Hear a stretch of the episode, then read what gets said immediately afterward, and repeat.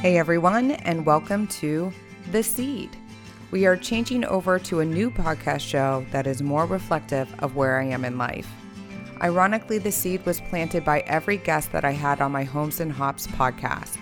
So listen in, subscribe, and comment on my new monthly podcast, The Seed, which stems from Dandelion Discussions, all about women empowerment, entrepreneurship, and objectives that are often planted in us. Our guest stories are here to inspire, educate, and most importantly, to let you know you are not alone. Lisa Resnick here with Lena Esmail. Happy to be here. Yes. So Lena is like strong, badass woman. She runs QuickMed. I do. I do. Like- it's exciting. Yes. Been growing. yes.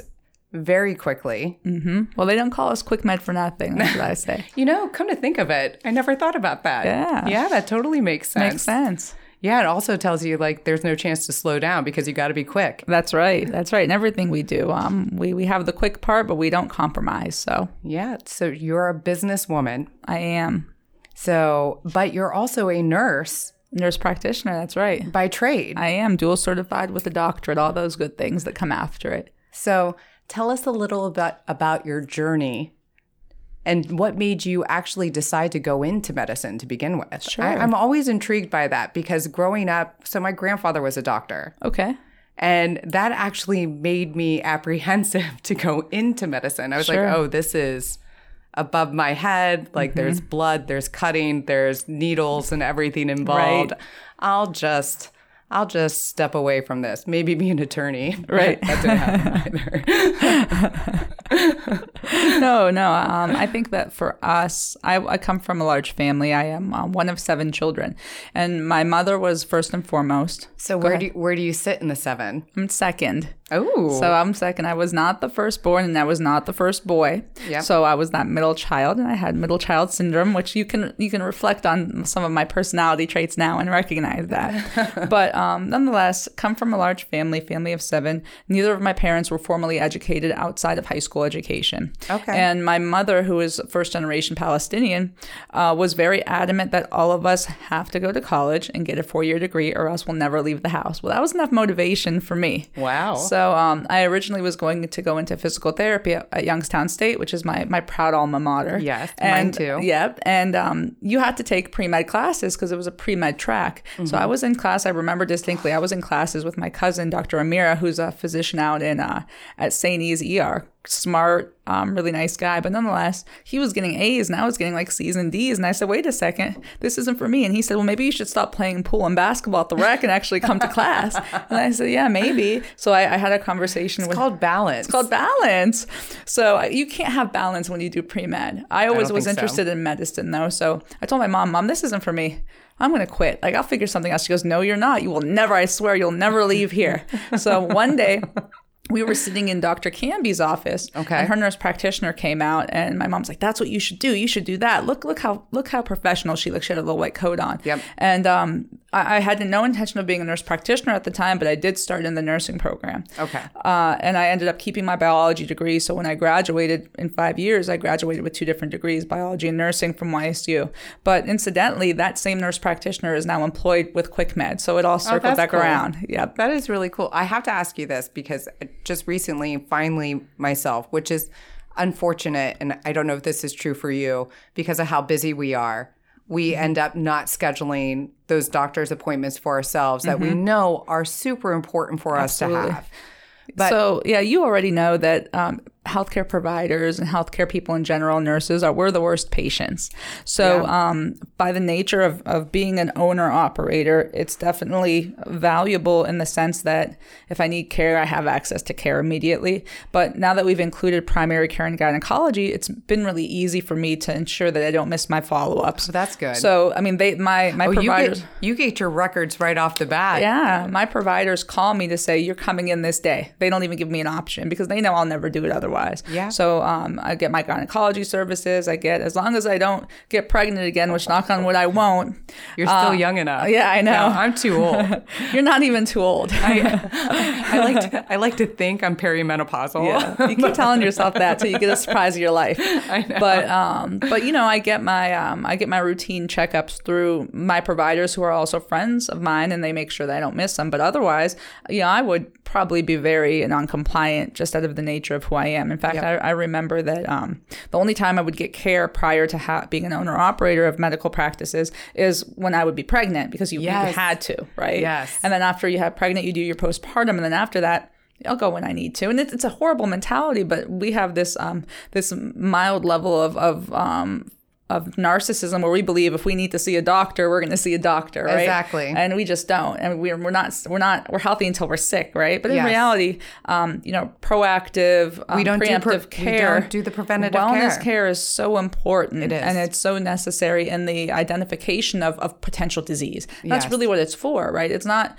it's not for anything other than trying to identify what can possibly go wrong. Yep. It's just like taking your car in for routine maintenance, right? How many of us don't? And then our engine blows up. It's happened to me before. I may so, have my check oil engine light yeah, still yeah. still rolling. And once you found out what it meant, then now you know. Yeah, right? now I know. so um, I think that yeah, understanding that even myself as a professional doesn't go through the follow ups like I should or the wellness that I should made me understand and recognize that if you extrapolate me as a professional who is in the industry to those people that don't understand the, the need because they haven't been through the process of the education part of it. It's true. There's an equity issue, right? Because we live in, in the gross city of Youngstown where you have a huge access to care problem. You have a huge understanding problem. There, there's a dynamic where people just don't know the value of wellness care. True, and which uh, we've discussed too is also a generational issue. It's very generational. There's there's a, a big distrust in mm-hmm. communities like the African American community as it pertains to accessibility to healthcare and mm-hmm. whether or not you're going to get fair care. Right? Are you going to get the same exact care that your white counterpart would get? And when I say that, it, it people go, well, what do you mean same care? Um, what I mean is believability. You're under the um, the guidance of a practitioner practitioner that has an option whether or not he believes your symptoms are are really truly symptoms. And believe it or not, doesn't mean they're racist. It's just, you know, biases that we carry about our cultures or other cultures where we, in the back of our mind, assume that maybe what yep. you're telling me isn't full value. And that affects the course of care. And what you'll find statistically is that there are, are um, races and genders that are more believed than others in medicine. And the African American woman, unfortunately, is on the bottom of that list. That's especially the young African American woman. So when you talk about you know, understanding that there is a distrust in the communities that we serve. Because we're very unique in the way that QuickMed is not just in areas of, of suburbs that we know everybody has insurance and we can make a profit. Well, listen, actually, I'll never forget. This is back when we lived in Virginia. And I was going through a litany of blood work. I like, like litany. That's a good word. I mean, it was every yeah. like two weeks I had to go get my blood drawn. Sure because of my ANC counts being low. And mm-hmm. which, yes, I do have an autoimmune issue with mm-hmm. my ANC counts. Mm-hmm. But I, I wanted it to stop. Like so much so that I would run before I had to go get my blood work because I knew that would increase those counts and I was hoping it would increase enough so I wouldn't have to keep going back. Right. But I went to um, GW mm-hmm. and the ho- the hospitalist there looked at my my file which mm-hmm. was so Huge. ridiculously thick like there was a part that I was like people are going to think that i'm making stuff that you're up. just coming to get treatment because yes you have it in your mind you're hypochondriac you yes. think you're sick yep. yes and i wanted to they're not listening i wanted to end yeah. just like we know the diagnosis that's it let's right. just move forward right. tell me this is what you need to eat this is how right, you need to right. live and then we'll move you we'll just want a on. treatment plan yeah that's mm-hmm. it so I remember the hospitalist there saying to me, picking up the file, he goes, You know what this is called? You have good insurance. Yep, yep, yep.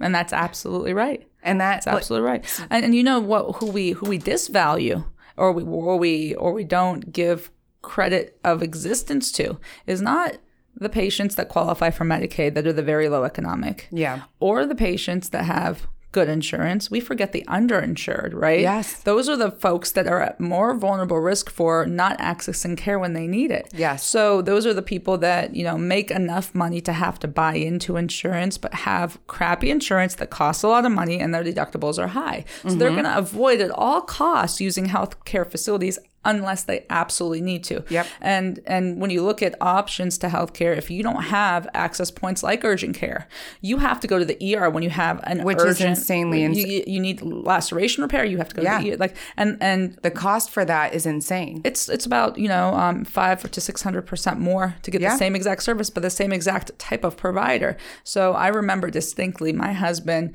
cut his head open on a, a vent at a restaurant because he's a chef, and he came into the hospital I was working at in the year at the time, and I stitched him up, and we got a bill. He didn't have his insurance card on him, and we got a bill for almost three thousand dollars Yep.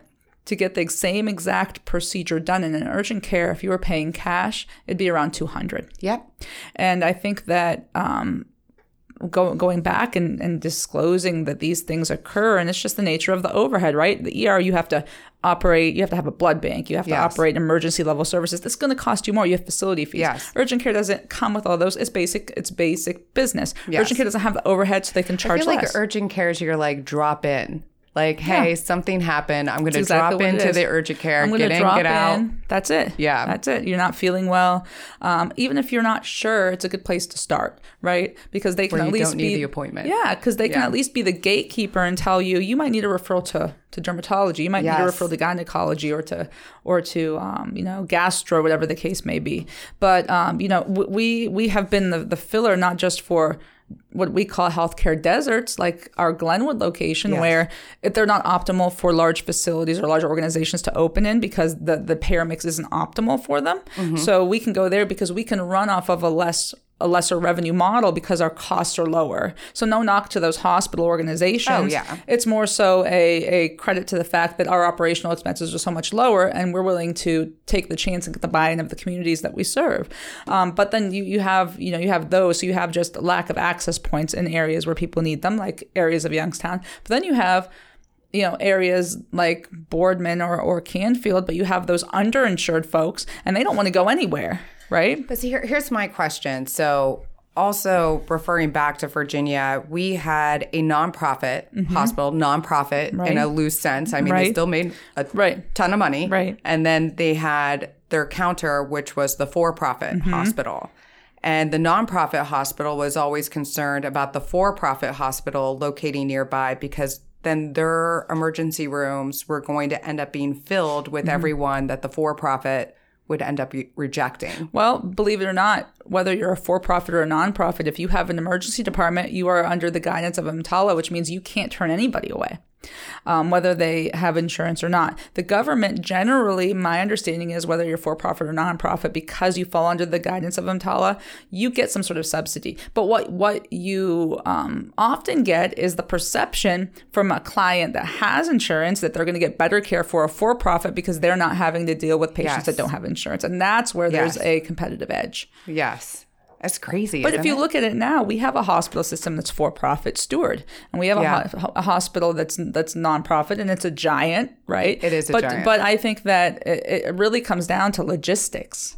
Um, you sometimes you just go, what's what's the closest to you? What Oh, do you care? You're not going to drive. Very rarely will somebody drive past an urgent care to get to another urgent care unless they've had a horrible experience there. Yes. You know, so um, logistics plays the number one role, and then cost plays the second. You'll drive past it if you're saving a hundred bucks. I Yeah. would, right? Yeah. So logistics, depending co- on what it is. right, logistics, cost, and customer service drive. Uh, I'm telling all my all my corporate secrets, but they drive. Um, you know, they drive they drive traffic into places where you have options. When you're dying from a heart attack, you don't care. You don't have options. No. You- and and that's why the weight of customer service isn't as significant. You're here, we are here to save your life. Got Yes. it, right? But when you have options where you get your care, you have to consider the customer service point of view. Obviously, compliance and safety becomes a significant part of that, but that's stuff that happens in the background. That's not what the patient is going to care about. They No. care more about how they're treated and how they're received when they go there. They care about cost and they care about convenience The of bedside location. manners. That's right. That's They right. do. And sometimes, depending on those three things, they'll compromise one for the other two cost and location, um, customer service and cost. So, um, you know, that's kind of the, the, the triangle of, of reality of is we want it all. That's it. We do. It. We want it all. You know, and a lot of people sometimes. Because it's not cheap. Even with insurance. it's not. It's not cheap. It's not cheap. Well, insurance is expensive, and if you're paying for a service like insurance, you want to make sure that that if you are going to utilize it, you're getting great Yeah. care. I agree completely. Now, how did you transition from being a nurse practitioner, which, by the way, and I'm not knocking the doctors out there, anytime I see an NP, like I call and make the doctor's appointment, mm-hmm. and the receptionist says, is it okay if it's the nurse practitioner? I'm like, hell yeah. Right. Like, I don't know why, but when you're seen by the nurse practitioner, I actually feel more seen, more heard, mm-hmm. and given the care and the conversation that is that is so necessary. There's that understanding. And Yeah. again, I'm not knocking. There's been a lot of good doctors out there, and they're great. It's just how the difference in how they treat. Absolutely. Well, I think that the um, the the pillar of that is training. Um, nurses have a very in nursing training. A lot of it is holistically based communication type skills understanding the the holistic need of the patient from a psychosocial standpoint. Whereas when you're in medical school it is heavily based on science Yeah. right? And though we most some of us have bachelors of science in nursing like myself uh, you you still have those interpersonal dynamics that you learn so that you can be the advocate for the patient. And you carry that on from nurse to nurse practitioner. And, and not only that i mean the obvious fact is that most nurses are women and Yes. women like people men like things so um, some, there are many doctors that are men. So I think that you have to consider gender into play too. Yeah. Um, and I think that those are just some of the dynamics we forget about. Um, you know, I think that just to put it out there, just since we're having the conversation, do I think nurse practitioners are are equal to physicians in terms of training or or knowledge? Generally speaking, no, because the training is different. Yes. Um, do I think there will always be a need for physicians, even Oh. in nurse practitioner owned facilities? Absolutely. QuickMed employs six physicians. Agreed. Um, but I think that the, the the reality of this world and of this country and of this state of Yeah. Ohio is that there aren't enough physicians, right? So because there aren't enough physicians, Why do you think that is? um, well, you have limitations on who gets into med schools, right? It's Okay. it's, it's very um, competitive, and you have seat limitations, right? So there just aren't enough people going in. There aren't enough qualified folks that are getting into med school that are coming out, and, and not only that, if you can live anywhere in the country, do you want to live in Ohio? Or do you want to live mean, in I California? or do I you want to live in New York? I or do you want to live in Florida? right. Well, I stayed here. I came back to Youngstown, but but I mean, there are options. And then not only There that, are. let's take it to the next level. How many physicians go into it to be general practitioners? They want to be specialists a lot of times because they have to pay their student loans. So you might see somebody that goes in and they want to be It's a derm. It's expensive. So all these factors create a, a imbalance of, of access to physicians. So the nurse practitioner is needed. Now, a lot of physicians will, will have this dilemma or this argument where they feel like, well, you know, nurse practitioners aren't physicians. No, they're absolutely not physicians. No. But they can still um, you know, within their scope of practice, deliver the same level of care in certain settings. Primary care is one, urgent care is another. Yes. Um, and I think that, you know, there, as we move towards growth with access points to care, you're going to notice that it's going to be nurse practitioner led positions as opposed to physician um, positions out of sheer, um, you know, numbers. So with that being said, like how do you transition from nurse practitioner to business owner? Well, I think that the one thing I've learned through failing businesses, because I, I told you before in my Yes. past, we, we we tried a restaurant, lost a lot of money on it. Um, but you know, first things first, you have to understand uh, the the basic mentality of profit and loss. Mm-hmm. Are you bringing in more than you're losing? You know, that's the basics of That's our goal. Yeah, the second base of business is fulfill a need.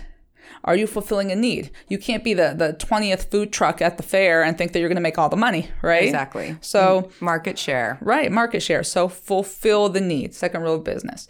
And um, I think that when we looked at the, when I looked at the dynamic of urgent care, and my first opening was a direct response to a hospital system, a hospital system closing a hospital in the, in the north side. So North Side Hospital, Steward Health closed.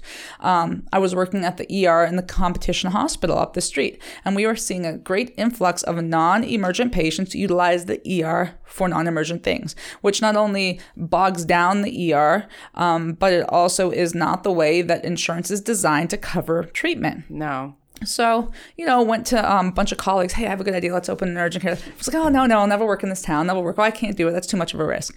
Um, you know, third third rule of business, you have to be willing to take a risk. Yes. Right. Uh, so I decided that I would, you know, I ended up finding a partner and we decided let's try this. Let's let's open two locations. Our first location was in Liberty. Our second location was in Cortland, and that was just an opportunity grab because it used to be a physician's office that a hospital system had exited. And um, you know, it, it, cost us a lot. Your, your first one or two is are your learning locations, so mm-hmm. it cost us a lot to get, to get um, yes. to get them turned on. And I operated, I operated them. I was a full time provider. I worked like every day at Liberty, and then we hired another two girls, and they operated in Cortland. But then you you do what you do best, right? You provide care, and yeah. and strategically, Liberty is my hometown, right? So my first location was there. I was received very well by the, our community in Liberty. Cortland just is was an area of need, fulfill the need. We were able to get a buy in through the community of the lovely people in Cortland because there was a need there. People didn't want to drive all the way down to Warren or down the Elm Road when they lived back in the in the in the, um, the northern end of Cortland. So um, you know, I think the transition for me was easy because I have always been someone that um, had an entrepreneurial spirit. Mm-hmm. Um, I never thought, I was just telling my friend the other day, I never set out in life to be a wildly successful business person. I out in life to be comfortable, and I, I you are comfortable as nurse practitioner. You to can move out of the house and graduate. That's right. Well, first things first, move out. So your your goals change throughout your life, right? Hundred percent. So so you go from you know I went from my seasons. I'll get out of the house, graduate, get married. Yep. Got divorced. My ex husband is a physician. Yep. Well, it, it is very belittling to to get divorced in the situation that I was divorced and um and and realize that you were defined by your husband right? So I got my doctorate, right? And then, you know, there are a lot of local physicians around here that hate when they call me Dr. Esmail. But, yeah. you know, first of all, I don't, it's not something you use clinically, no. but, but it is a, a, distinction I've earned, yes. right? So for academia or for the sake of being on the news or whatever the case may be, you know, I, I told myself that I wasn't going to let my children think only their father was capable of being a doctor, right? Yep so got that. Um, in the process you you know you go through this this attempt to build something for my family through this restaurant with my husband ended up being a failure. So now it got to the point where you know i was you know you leverage all your, your money to do I, this. So i i have to ask you this because i do. I think people's fear of failure mm-hmm. stops them 100%. Before they even verbalize it's, it's, what it's, they want. It's a twofold thing. It's a fear of failure, which can be surpassed, but that's a, a, fear of loss, which is, is an accurate and true fear, right? So I lost a half million dollars on my restaurant venture. I lost a half million dollars, just gone, gone in the wind, right? So I had I had drained my savings, I had drained my retirement, I had drained all those, my credit cards were maxed out, but what I knew in the back of my mind was number one, I didn't want to be a failure, and number two, I never wanted to be in a position I am today where I have no lev- more capital to leverage. Yeah. If my family, if I br- break down my car, what do I do? Yeah. And and uh, and you know, at that point, I said, okay, well, you can do. You can. I said, Lena, let's try one more thing. Okay. At the end of the day, you can always go back to the hospital and you can work every single day and you can pay back everything that you've you've lent, you've borrowed, or whatever the case may be. And and that was my backup plan. Did you think about the possibility of it not working out before you even tried it. Oh, absolutely. Absolutely. You always have that fear. What if nobody comes to the surgeon yeah. care? What if you can't get credibility in, uh, with a brand new brand in the community when you have these monsters of brands yeah. that are, you know, all those things, you know, at the end of the day, what I knew is that I can always go back to the hospital and work. Yep. Right. I always had a backup plan to go back and, and pay any loans that we took out or any, any investment that my partner made as well, that we were going to be able to, I would make it back up. Okay. And so, so it was an incredible initial investment. It was like almost $2 million investment for the first two locations. That's what they cost. This isn't something that you just walk into and you get lucky and, oh my gosh, look at her. She's, yeah. she's doing so well now. She drives a nice car. Well, you know, our first investment was nearly $2 million for the first two locations. Yeah. Now, granted, we've gotten that that cost significantly lower, lower because we've learned the ins and outs of how to open these now. But that's the risk that we took together, my partner and I. That's the risk that we took. And the, with high risk, there is high reward, right? Yes. So then we had the two locations. We ended up opening a. Um, a third location that was in the making out in Medina, near my ex husband's house. Yeah. And um, I love that one. I used to live in Medina, so I was very familiar with the neighborhood. And uh, we ended up opening um, Columbiana. We absorbed a practice from a physician that is now our medical director, Dr. Beistel. We turned that primary care into a primary care urgent care combo. And um, then COVID hit. Yeah. Well, as unfortunate as COVID it was, it was great for urgent care.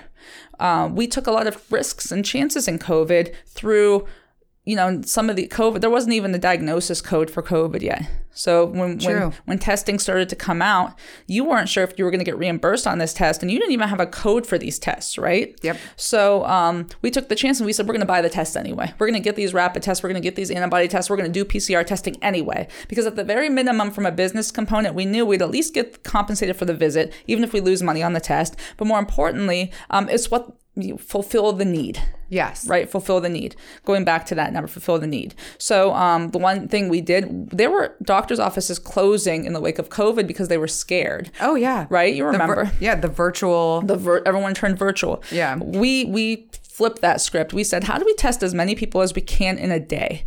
Open air testing. We lined everybody up in their cars. We we tripled our our staffing. So instead of one nurse practitioner, we might have three or four at any given location. Um, we we did everybody's vital signs while we we're in their car. We sanitized like crazy, and we moved the lines along. And that's how we were able to not only contain anyone that might be sick, but we were able to mass test in a more um, in a more sufficient, effective fashion. And we were able to do that every single location that we had because the parking lots were big enough at the time. So you know, when people look back and they say, "Wow, they grew so fast." Well, I mean, did you drive by one of our locations during COVID? Yes. I mean, we were doing Chick fil A lines every day at any given point in time. Our Liberty location, which had the biggest parking lot, Oh, um, yes. would have. Um, at 8 a.m., I would get there at 7:30 because I was working clinically, and I would get there at 7:30, and there had to have been 150 cars just waiting in line, just for the 7:30, you know, to 8 o'clock open. And then we would do two lines, and we would just run them through. And um, I got to give my my staff credit. It was not easy. We did it in the heat. We did it in the cold. We did it in the snow. We did it in the rain. We went out there and we did it. But what we recognize is we cannot effectively disseminate these tests doing it one by one in exam rooms. They had to be done in a way where we can maximize seeing patients and we can protect the safety of our patients as Yes. well. So that's what we did. And it was, we considered it to be very innovative thinking. Uh, we were the first in the community to get rapid testing when they just came out. Nobody believed in them. We Yes. got them first. Um, we were the first to get antibody testing in the community. And we actually had PCR COVID testing before any of the hospital systems because we had a PCR lab before COVID. And we took the chance and put our necks out. And, and we're not locked into certain vendors that we have to go through for anything in particular. So we went out and we were able to, we had infectious disease doctors calling us, asking us how we had access, right? And it was just a matter of, you know, when you want something, you go out and you find it. And you, you keep knocking on the door until somebody will give you the answer. I love that you said that because that's so true. Nothing comes easy for anyone. Nope. If you really want it, you're gonna you're gonna do the hard work. You're Yep. gonna deep dive into it, and you're gonna keep calling, and you're gonna keep reaching out, and you're gonna you're gonna find your way in order to get it. And those are the successful people. Absolutely. those the what what is it um the tenacity the endurance like Mm-hmm. all those things the perseverance all those things that they just don't quit. You can't quit and that's exactly what i was going to say. I remember when we were first starting out and, and if you don't know you probably don't know much about establishing a medical practice but you have to call every insurance company and say we'd like to be able to accept your insurance. And there were two or three very large insurance companies that said we're not accepting any more people. There are too many people in your panels in your area. Sorry, you're out of luck. I was Googling presidents' phone numbers, calling them on their cell phones, giving them the sob stories. My mom calls Yeah. it, tell them your situation. I would cold call people. And that's how we got into network for some of these uh, some of these larger organizations, Anthem being one and United Healthcare being another. And um, you know, I go back and I tell my reps these stories now and they laugh and they're like, wow, that's amazing. Yeah. But but in reality, you know, I never took no for an answer when I knew it was going to affect the efficacy of what I was doing. Yeah. So if that meant that I had to get into every panel that of insurance that everybody has around here, that's what I was going to do. If that means I was offering services that traditionally urgent cares don't offer, like IV fluid therapy, that's what I was going to do. Um, and I think that. Um, the the ability one of my very unique traits and it could be toxic depending on what part of my life I'm using it in is that I will go to sleep thinking it, something is impossible or it can't be done or it's over or I, and I will wake up thinking what can I do today to figure, figure it out and that happens with That's everything amazing. life.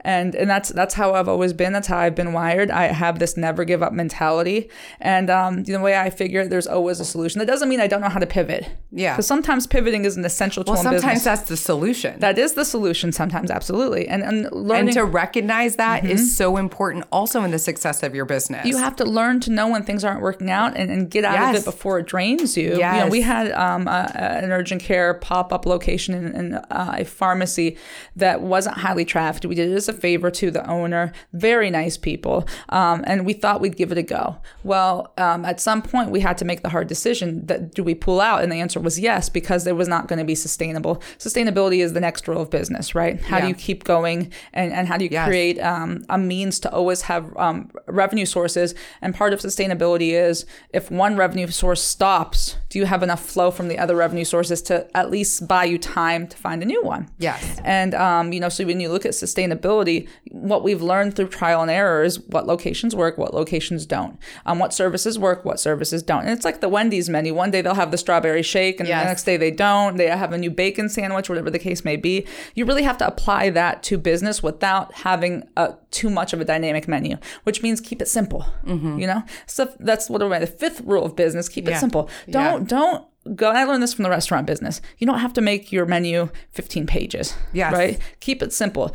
You can start adding on ancillary things to your simple basic model but if you initially organically keep it simple then you grow off of that like Yes. all of our urgent cares are urgent cares but some of them are primary care some of them have gynecology and that was fulfilling the need You grew from it. Right. But you still, it's like you still had your basic menu. Right. Yeah. That you added and that's those it. specialty and, and you, you know you can always start to come back to the basic menu if something's not working out. Let's let's let's cut this. Let's turn it off. Let's turn it down temporarily. Exactly. And, and you have to be able to. The basic model has to be profitable because if the basic model isn't profitable, then um, the ancillary stuff is not going to save you through the storm. It's true. And it, it is true about keeping it simple. Um, one of our mutual friends um, was telling me the other day that someone came to them with this business idea. And she listened to the pitch, if you will, for about 15 minutes. And she had no idea what the person was saying. And and her response was, if I'm not getting what you're saying, Nobody else will. it's too complex. Nope, nobody else will. And you have to be able to break it down. And a lot of that is communication. To be a successful business person, you have to have excellent communication skills. You have to be able to break something down for a five year old the same way you can break it down for a 50 year old, and they have to get it. Um, and not only that, but even if you're not directly in sales, you have to be a salesman because you're selling yourself. Yes. You're, in some way, you're selling It's yourself. that that's what I learned in real estate. Mm-hmm. In all honesty, it never mattered the brokerage that I was signed up for. At the You're end of the day, yourself. Mm-hmm. at the end of the day, it was whether or not that person wanted to work with me. That's absolutely right. And and you know, people walk away from people they don't like. They can love the service. Yeah. But if they don't like me, if they don't like Lena, and they and I'm hoping that we're growing big enough now to where there are areas, Akron, Ravenna, people don't associate QuickMed with Lena, but here they do. Right here do. in this community, they do. So you know we have 11 standalone locations. The furthest being Dayton. So Dayton doesn't know who Lena is, so it's less relevant. Though you want the mission to stay the same, but here where you have social accountability because my clinics are here and I have to go and face my English teacher or my Yes. or my you know my babysitter who Yes. lives in my community, my aunt, right? So there's a social accountability that I hold here, and because of that, I recognize that there that every day I wake up and I have to remind the people I deal with of the value of what I bring. Yes. and that is part of the territory. You can't just go out and be an ass to everybody and think that people are going to utilize your services. No. um, it's I'm not built that way anyway, but I do recognize that there's a higher value to ensuring that you vocalize your value to the community that you serve. I agree. So that you're not only not lost, but that so people can choose you when they have options. yes. Right. People need to know their options and you need to be able to communicate those options clearly to That's them. That's right. That's right. So I'm going to ask you this too. So Lena has also, so we also have this event in our community that um, the Youngstown Business Incubator hosts. Is their is their big fundraising event as well as fueling other small businesses and entrepreneurs in our area. Right. And it's called Shark Tank, which That's is right. and it's literally what it sounds. It mimics after the show Shark Right. Tank Right. And Lena was a shark. I was a shark. I was a shark. So what was that like? It was fun. You know, first and foremost, I was I felt so honored and humbled because I was sitting on a Shark Tank um, panel with with folks that have been in business longer than I've been born. In fact, I told the story during the the um, the the Shark Tank um, you know initial um, uh, mixer that we had to Mr. Washington, who, Yes. who used to own all the McDonald's around here. Yes. And I said, Mr. Washington, you don't know this and you would never have remembered this, but I remember one day working at McDonald's on Belmont and you came in and um, you were the sweetest guy ever. I had like the spray bottle because I was cleaning hanging in my pocket and you went and removed it and you said, yeah, you can't do this here. People are going to think that your hands aren't clean. And, and the, the, you know, you told me, you know, if you keep this up, you're going to go places because he saw me with the customers and I was a salesman even even at a young age without realizing it. Yeah. And um, I told him, I said, turn around. I said, you were right. Look at me now, right? Um, so I was I was- That that is a phenomenal full right, circle right, moment. Right. So I was I was on this panel with this whole um these whole magnificent group of folks that um, had more, were more seasoned than me and that had the, the life experiences and it was so that in itself was very rewarding but but most importantly um, it, it was definitely nice to be able to be in a position where I can contribute and give back even if it's just through opinion or, or, or advice Yep. and you know a lot of those folks that come on Shark Tank looking for a buy-in they're still in the early stages of their business development Yes. and sometimes they just need advice. They don't even need money as much as they need advice. And sometimes they use it as a, as a tool or a stepping stone to get advertising out there. Oh, um, as they should. As they should. So um, it was definitely humbling. It was, it was very interesting. It was a great networking situation. But more importantly, it's nice to be able to give back in different ways. And that was just one of the ways. I thought it was such a fun event. Oh, it was so fun. It was so fun. I, I had a good time. Although I will say this. I also from that evening was like, oh yeah, I would never be able to pitch in front of them. Oh yeah, oh yeah. It, it's a t- it was a tough crowd, Yeah. but you know what? You you. I'm a firm believer that you got to be honest with people, Mm-hmm. and, and you can be nice about it, but you still have to be honest with people. If you have a crappy idea, in my opinion, I'm going to very gently tell you that you need to look at your idea again. Yeah. Um. The first thing I look at whenever whenever somebody already has an idea.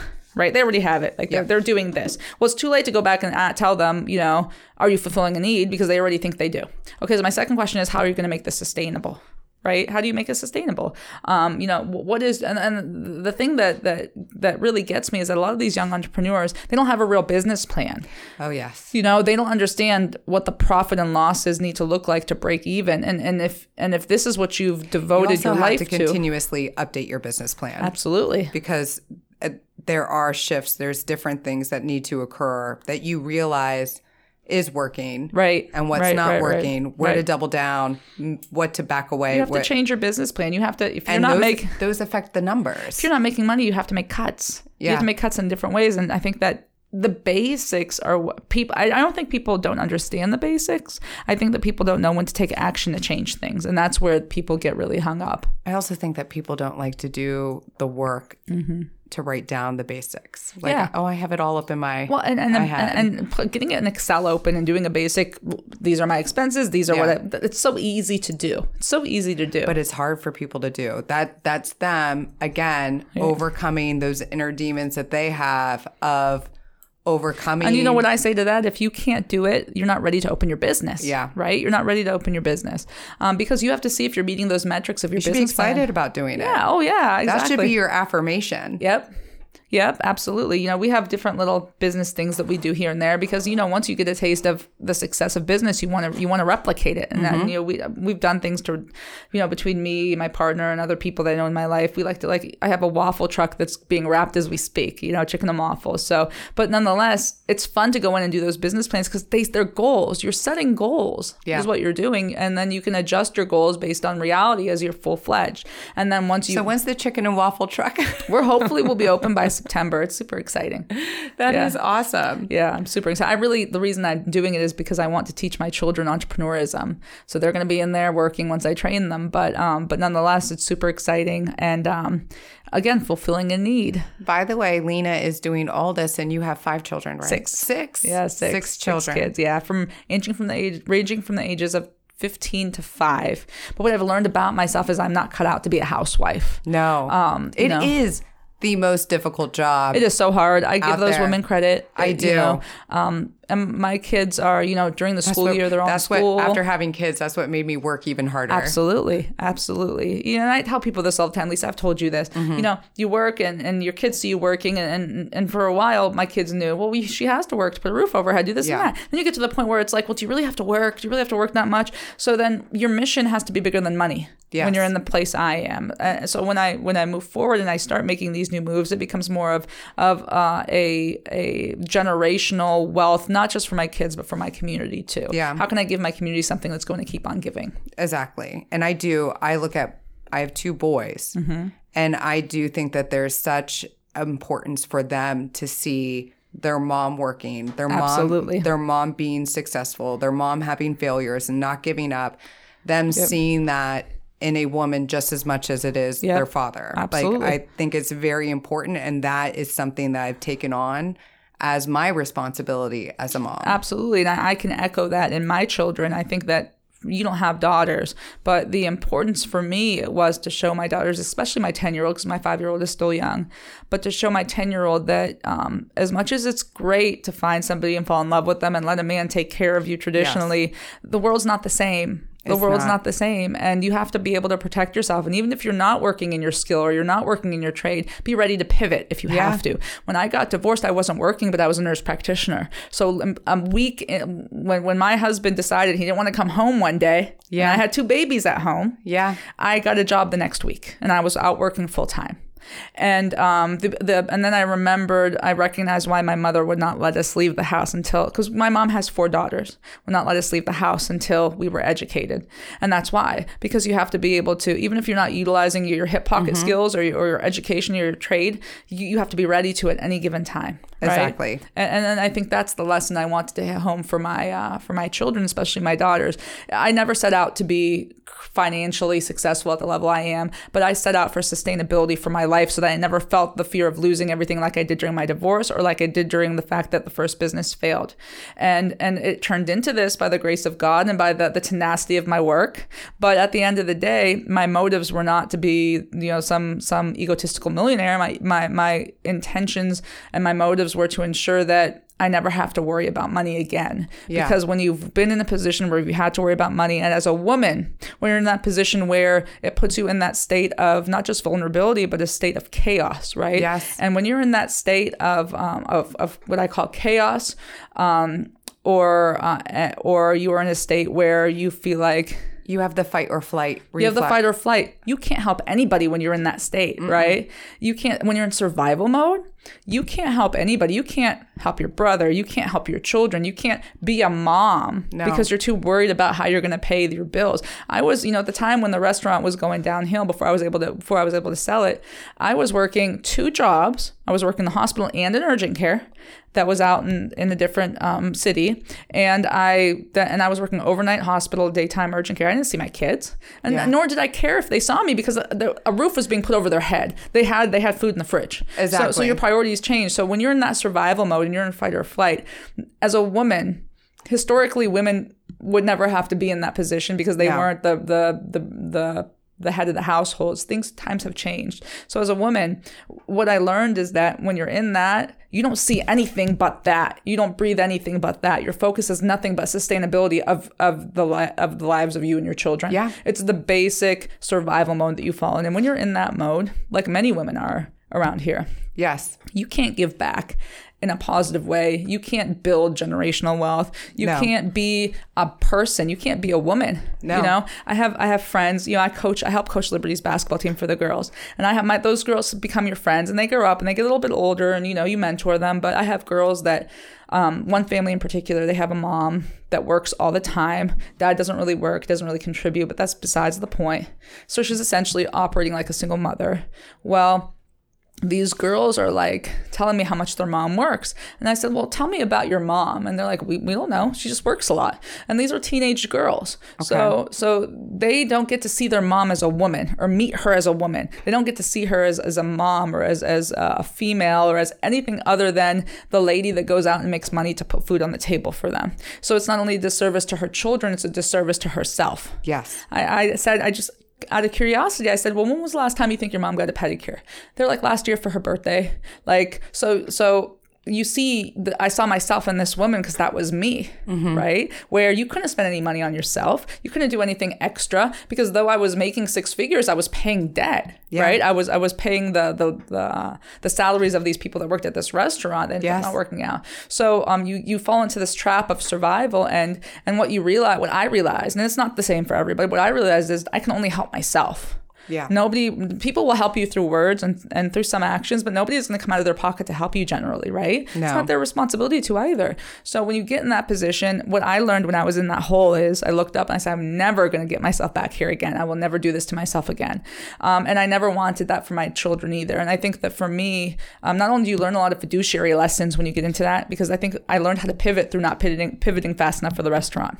Um, you know, I don't want my kids to have to learn through their mistakes, learn through my mistakes, right? Yeah. But not Oh, yes. right? Yeah. But not only that, but um, learning the value of not being in survival mode as a woman. It's different when a man is in survival mode as opposed to for a woman. I firmly believe that men are just built. They're different. They're built different than women. We know that men are built different. And that's okay. And that's okay. We we might be the same in some ways, but we're different in others. That doesn't mean we're not equal. We're built different Exactly. built different, right? Exactly. So with that being said, um, what what financial crisis does to a woman is different than what it does to a man sometimes. It's true. And and I think as a woman being in I think the psychological impact. the psychological is- impact changes. It makes Yeah. it makes women more masculine because they have to be more masculine at that point. You lose your femininity goes out into out the window. Yeah. you know it really does. You don't care about what you look like. You don't care about how your hair looks. No. you know your femininity really goes out the window at that point, and that's how I was. And you get to a point where it really changes you as a person. Because you have to adapt, you have to adapt, and women are great adapters. Yes, but it we are. changes who they are.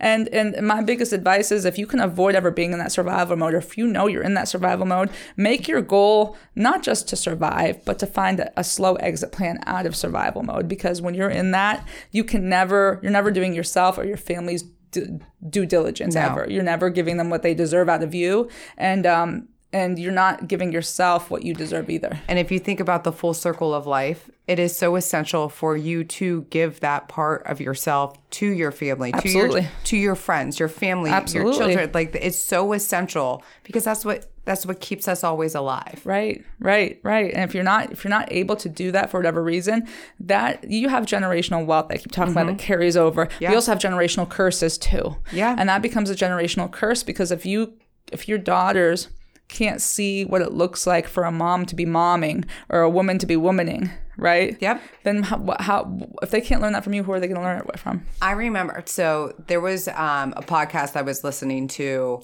that had an author of a book that was talking about basically the generational curses, if you mm-hmm. will, of how you might have a child who is petrified of the water mm-hmm. and you can't understand why they're petrified of the mm-hmm. water. But if you look back at your ancestry and then find out like Great great grandma was afraid of the water too, exactly and somebody drowned in the family. yes generations ago. and how that still is impacting your family today. I have a, I have a friend, very close friend, that um, a family member drowned in the pool two generations ago. Nobody in the family swims to this day. yeah. And and it's it's the same concept. If somebody has a really traumatic experience with something that if you don't have the intuition to see through what face value that actually meant, you just carry on whatever whatever it is, and that becomes Yep. the generational curse for you. Exactly. And sometimes the generational curse could be three generations ago. Grandpa, great great grandpa failed college. Therefore, you have- none of us go to college. And you have no idea that it's happened. No. You just know because you only know, you know, experience is so valuable for Yes. children. They only they learn from school, but then they learn from home experiences and life experiences. So The things we don't say. the things we don't say, the things they just see, and and, Mm-hmm. and we become our, our our mothers, right? We become our mothers. Yes. Um, you know, I, I see a lot of my mother in me, and um, but but I also heard what she was saying, and a lot of it was, don't become like I became. Don't get stuck like I got Yes. stuck. And and you those things resonate. You know in funny? So my mom was a single single woman. Mm-hmm, my my father and her divorced as well. And Mm-hmm. you know what? Back then, she probably after all that he had done would have probably have stayed with him Mm-hmm. because that's because that's what she had to. That's what she was taught that she was supposed Mm-hmm. to do, mm-hmm. and that's what family. She believed family should always be. And that's that's the uh, we come from the same you know I'm Middle Eastern Palestinian Muslim woman and, Yeah. and we we are firm believers that you make it work you stick it out patience is a virtue for women more than men right Exactly. you know patience patience patience doesn't matter what they're doing patience patience you know if my ex husband didn't leave me he was cheating on me I would have probably stayed with him Yeah. because I was taught patience and I would have Exactly. you know you would learn how to forgive and it would have hurt you for the rest Marriage of your life has its ups and downs. yeah, Like, you- deal you with work- it. you deal work with through it. it. And and a part of I think generational curses are cultural norms that are, are not appropriate to accept. Yeah. And um, you know, and that's only because people are not the same people they were 100 years ago. Men are not the same people they were 100 years ago. Neither are women. We're not. No. you know, pe- they're different, and, and behaviors have changed. And a lot of that really has to do with um, being able to have more of a social accountability back then than you can now. Yeah. Um, and, and religion is tied into social accountability heavily. So if you come from a big church and, and you know everybody's going to judge you and watch you, you're not going to rob that bank. You're not Yeah. going to take the risk. you know, I don't want I don't want the pastor to see that I rob this bank, true. right? But but when you have when you don't have when you have lack of social accountability, things that were not normally acceptable become acceptable now because nobody is holding you accountable. Mm-hmm. Traditionally, when we get married, we marry somebody from our country or somebody um, that is from you know a neighboring city, and the reason we do that is because we know who their parents are, we know who their grandparents are, we Yep. know who we can go to to complain when there's when there's crazy things going on that this person shouldn't be doing. But as those things started to become less relevant, that's when you see all the um, all the the changes of what is traditionally acceptable. Right. true. So now you get to a point where nobody's holding people accountable. Um, no one's holding men accountable in ways they were accountable. Nobody's holding women accountable in ways they were accountable through fathers, through mothers, through through, through being sisters, through being um, um, you know spouses. So what I realized, and I learned the, the hard way, is I can't expect to live with the patience mentality that my grandmother did because my ex husband is not my grandfather, Yeah. right? And um, and I mean, I don't want to talk bad about anybody. It's it was in the past, but that was a traumatic experience for me that really woke me up, and that was the start of the catalyst of my my hunger for protection. Because everything I've done in my when I really look back, everything I've done in the last 10 year 8 years since I've been I've been divorced for 9 years. I've been remarried for 8 Yeah. everything that I did has always been to protect myself. I never set out to do anything more than what I needed to protect myself up until I'm at the, this point now where I, I want to do more for the sake of the ability to do more. But everything in between that between in the last 8 years has always been okay, I have to protect myself. I have to protect Yeah. myself. I have to do this to protect myself. I have to protect myself. It's just me. I have to protect myself. Yeah. So survival mode has, has been survival has been my fuel. And and and um, you know, you have you have you go through bad situations like like a divorce to, to a man, the only man I'd ever been with. Yeah. And um, you know, I'm in my late twenties at that point with two babies, and now it's like, well, I never want to be in this position again. Number one. Number two is that I never want to rely on anybody again. Yep. Right. And, and number three becomes you have that burning pain in your heart of um, how do I get out of the headspace that I'm in? So Because you, trusted someone. you trusted somebody you did and and and I what I realized I always say this fear is the strongest uh, is the strongest emotion because um, you can love somebody and I can say Lisa I love you more than anybody let Yeah. me have all your money and you're like what but I can hold a gun to your head and guess what you're gonna give me all your money right? hundred percent. so I think that you know the feeling of betrayal is along goes really up with with fear and once you start having a distrust for the people around you that also puts you in that survival mode too Mm-hmm. you know? So everything I did was out of protection and, self-preservation which goes back to survival right? And, and and when I tell people this this they don't believe it. They're, they're like no no you're just a really tenacious very successful person. You were gonna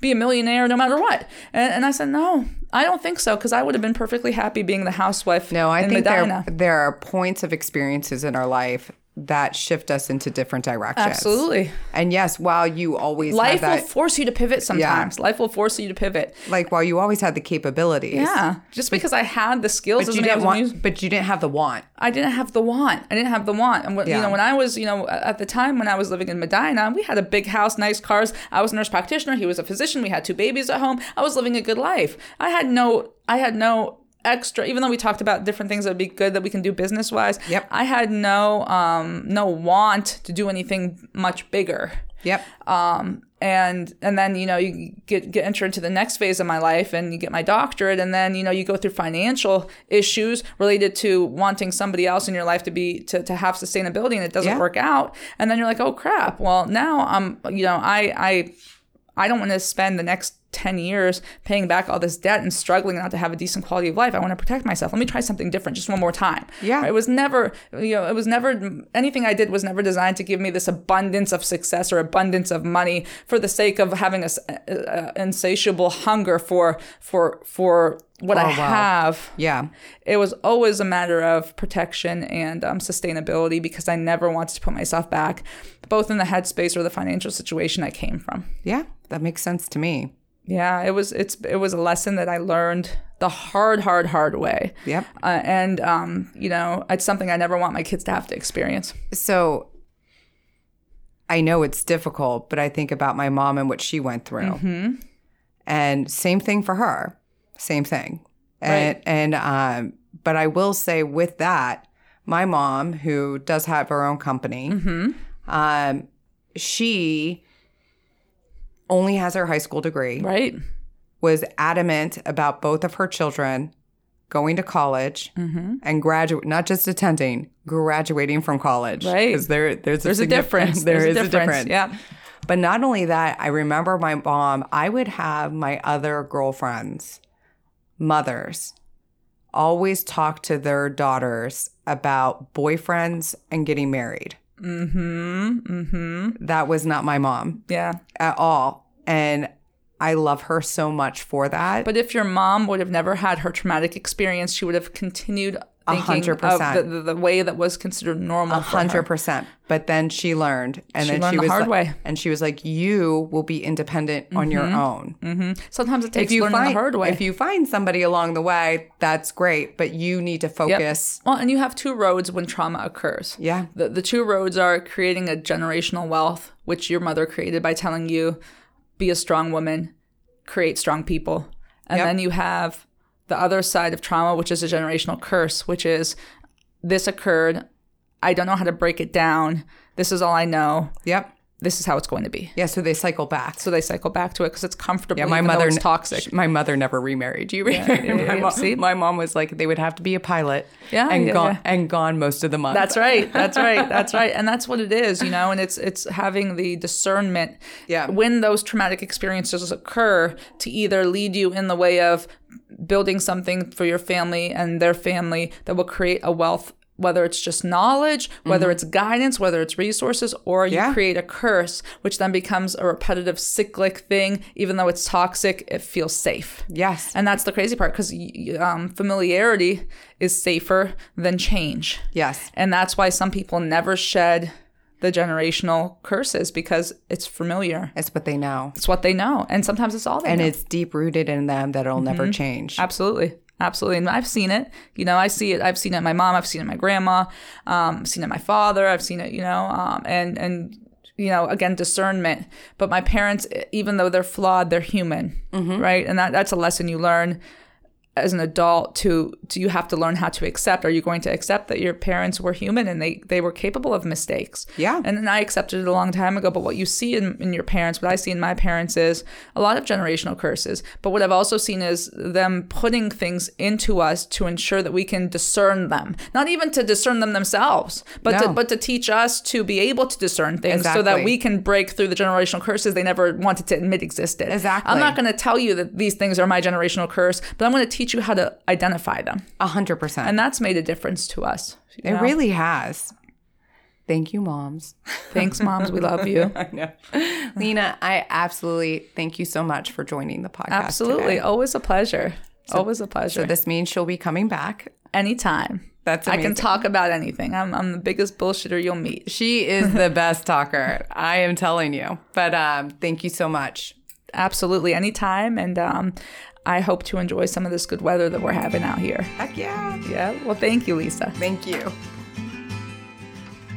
Thank you, everyone, for listening in to The Seed. If you'd like to receive our weekly newsletter, go to dandelion inc.com and click Let's Connect.